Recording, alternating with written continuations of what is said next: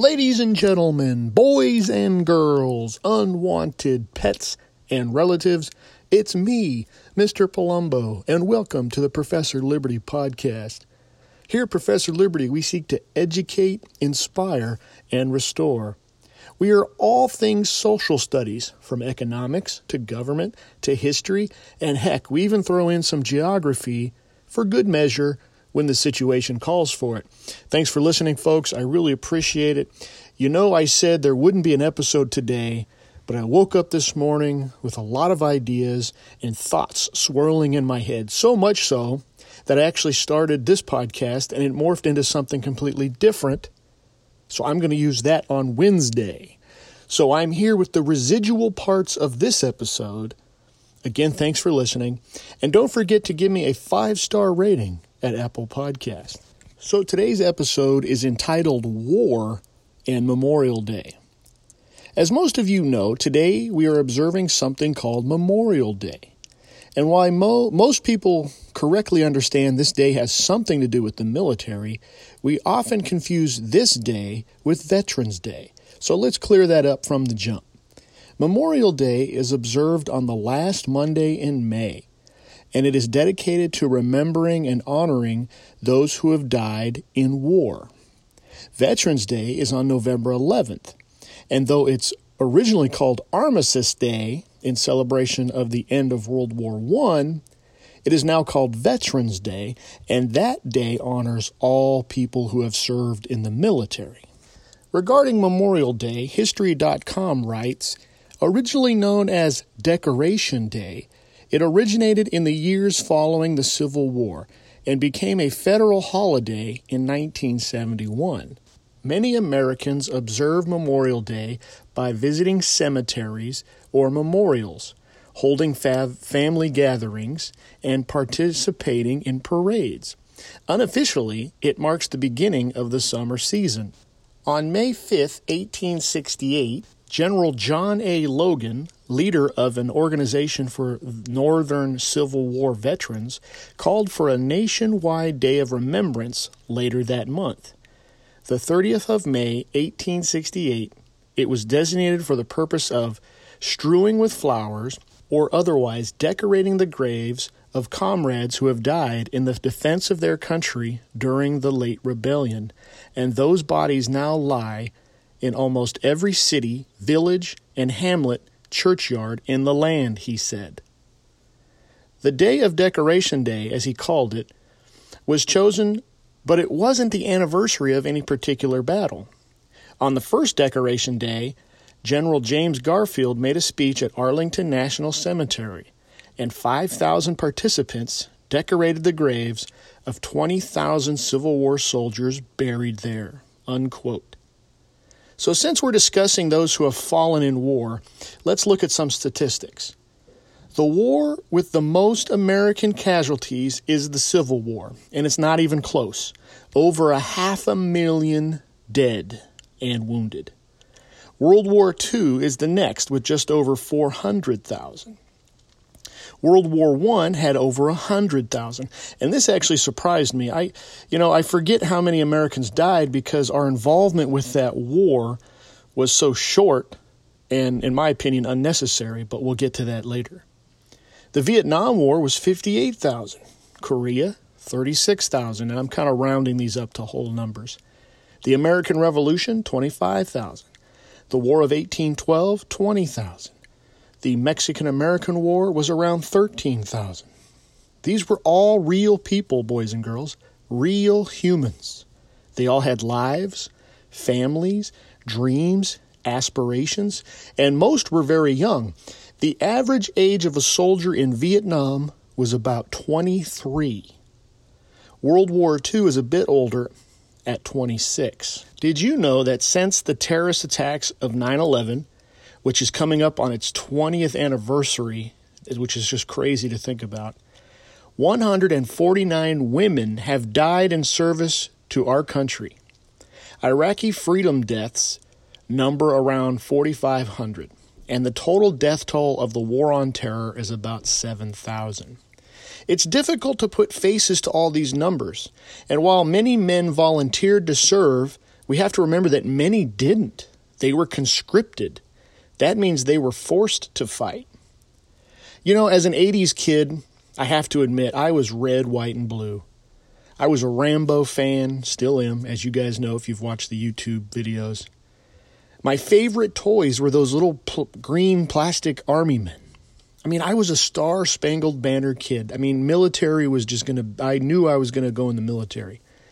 I wasn't even 18 when I signed up for the Navy, and I served six years until I was medically separated with an honorable discharge.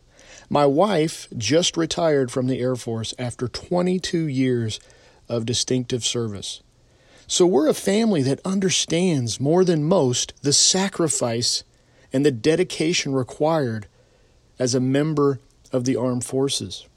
When 9 11 happened, I was completely behind the mission in Afghanistan. Iraq was a little more murky, but I believed General Powell, Secretary Powell then, when he went up in front of the UN and showed the so called proof that Saddam had weapons of mass destruction. But as the years followed, I started to change. I saw all these young people going overseas, dying, losing legs, faces half blown off, all in the name of freedom. But at the same time, our government was taking away our freedoms with things like the Patriot Act. And these men and women were coming home with PTSD, struggling with drugs and suicide, many still today. Their families were broken, and it seemed like no one cares. The war was just a political uh, football that the two parties were tossing back and forth. And these politicians, all who voted for it, paid no price for this terrible foreign policy. And so, you know, as I got older, I just couldn't help but wonder how many of these deaths were in vain. And look, I know we don't want to talk in those terms. We don't want to say that Johnny went over there for nothing. But we have this history now, boys and girls, where we keep getting involved with these conflicts overseas. Uh, ever since World War One, and uh, our boy uh, Woodrow Wilson and this concept of Wilsonianism, this idea of America needs to take an active role in the world, right? And we talked a little a couple weeks ago about the Truman Doctrine and how the Truman Doctrine after World War II put America up front in engaging in foreign affairs of other countries. And, and we could maybe make an argument that that was justified. But just because something is justified 70, 80 years ago, 50 years ago, heck, 10 years ago, it doesn't mean it's justified today. But as many of you know, and Ronald Reagan had said, uh, the closest thing to eternal life on this earth is a government program. And a lot of that goes into foreign policy too. We still have NATO. We still have a lot of these Cold War treaties and alliances uh, that, you know, there's no more Cold War. So why do we have these things? Uh, you know, why do we have bases all over the world? Why do we have a base in Germany? World War II was a long time ago. So I think we need to start asking some of these questions, and it's okay to ask these questions. And don't let the war hawks in both parties start to question your patriotism if you start challenging some of these status quo ideas. You know, I've come to a place where I'm extremely anti war. I'm not a pacifist but I'm definitely a non interventionalist. And if we really wanted to observe Memorial Day, we'd work towards stopping our government from engaging in pointless and destructive foreign policy that really doesn't help or protect our country. Unless there's a direct danger to our country, and unless we have a clear objective, and here's the most important one unless we are going to win, I side with doing nothing. We need to go back to our tradition of neutrality that we had all the way up until World War II. Let the other countries involved handle their own affairs. You know, I like that President Johnson, Lyndon B. Johnson, he had a quote, really great quote, that he said before he changed his mind about Vietnam. Before he got us into Vietnam, he was against Vietnam. And yet, now he got us into another windless quagmire. But before that, he said this Why should I send American boys thousands of miles away to fight a war that Asian boys should fight for themselves? I love that quote. And I think presidents Every American president, before he goes to war, should ask himself that question. You know, President Barack Obama is quoted as saying, Our nation owes a debt to fallen heroes that we can never repay.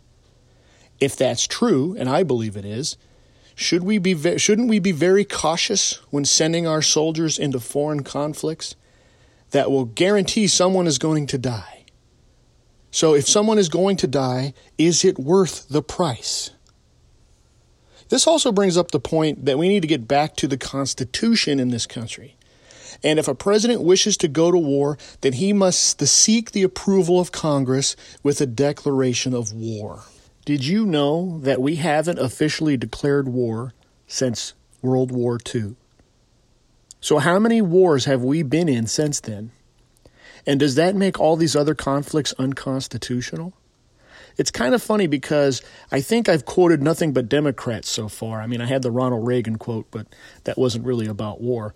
And that's because the Democrats used to be the party war. It used to be the party of war until George W. Bush gave that distinction to the Republicans. But I'd like to say something about American culture before I dump all the blame on our elected leaders. During the aftermath of 9 11, President Bush had an approval rating in the 90s, which is unheard of. I often tell my students we were going to blow someone up for those attacks. We were going to retaliate. If Bush didn't want to go to war, the public would have, you know, they would have sent him, they would have sent him packing. I mean, he, they would have turned on the president. So sometimes presidents are uh, almost forced to uh, to take action. This is the opposite of, say, uh, FDR, who he wanted to take action during uh, World War II, but we were against it. The American people were against it, so he could not do anything. Imagine that a president beholden to the people. We haven't seen that in a while. But there's a, there's this one thing about emotions in war. If you guys study war, uh, it's kind of strange, but at the beginning of a conflict, there's this, I don't want to say joy, but if you look at World War One, for example, there was all this propaganda and all this, you know, we're going to win. And, and the boys were, you know, all the men were fired up. And, and we go to war with all these delusions of grandeur. And then the war starts and people are dying gruesome deaths. And so emotions uh, or a bad thing. And Americans, we we're we're a fighting people. Americans like a fight. All I'm saying is sometimes war is not our leader's fault. Sometimes we get swept up in emotions too, and emotions lead to bad wars, and bad wars lead to a needless death. I read a quote once, and I couldn't, I don't remember who or, or, you know, I can't remember where I found it, but it went something like this the best way we can honor our fallen soldiers is to not make more of them. And I wholeheartedly agree with this sentiment. We need to be diplomats first and foremost. And we need to stop the saber rattling. It doesn't make you weak if you're against war. Okay? You, you're not a weakling if you're against war. All these people that put you down and put your patriotism down and put your manlyhood down, what you're going to go to you're going to go to war because of pride and then people are going to die? Is, is that what we're basing our foreign policy on? So we need to stop buying into the propaganda and the media like always has a part of this. They stir up emotions. And these emotions give our leaders license to send our youth into po- impossible situations. Before the media was against George Bush and against the war the media was for George Bush and for the war. And remember, our young people pay the price for these decisions. The politicians pay nothing. So I'm going to leave you with this quote from a philosophical sage band of our time, the none other than Black Sabbath. In their song entitled War Pigs, they write this The politicians hide themselves away. They always start the wars. Why should they go out to the fight? They leave that up to the poor. So, this Memorial Day, let's honor the dead by working towards peace and cooperation. We need to make war the last resort. And if we do go to war, we need to crush the enemy. We need to stop practicing this new age, sensitive warfare, limited footprint warfare. That only gets more and more people killed, especially our people. And don't let the haters question your patriotism or your character, especially those who have never served. You can be pro veteran and anti war. Happy Memorial Day, folks. Until next time. Here at Professor Liberty, we seek to educate, inspire, and restore. If you like this podcast, please give me a five star rating at Apple Podcasts. If you'd like to email the show, the email is ProfessorLiberty1776 at gmail.com. You can also, if you are interested in some lessons and activities that I've created, please go to teacherspayteachers.com and search Professor Liberty. Until next time, folks, go throughout the land and proclaim liberty.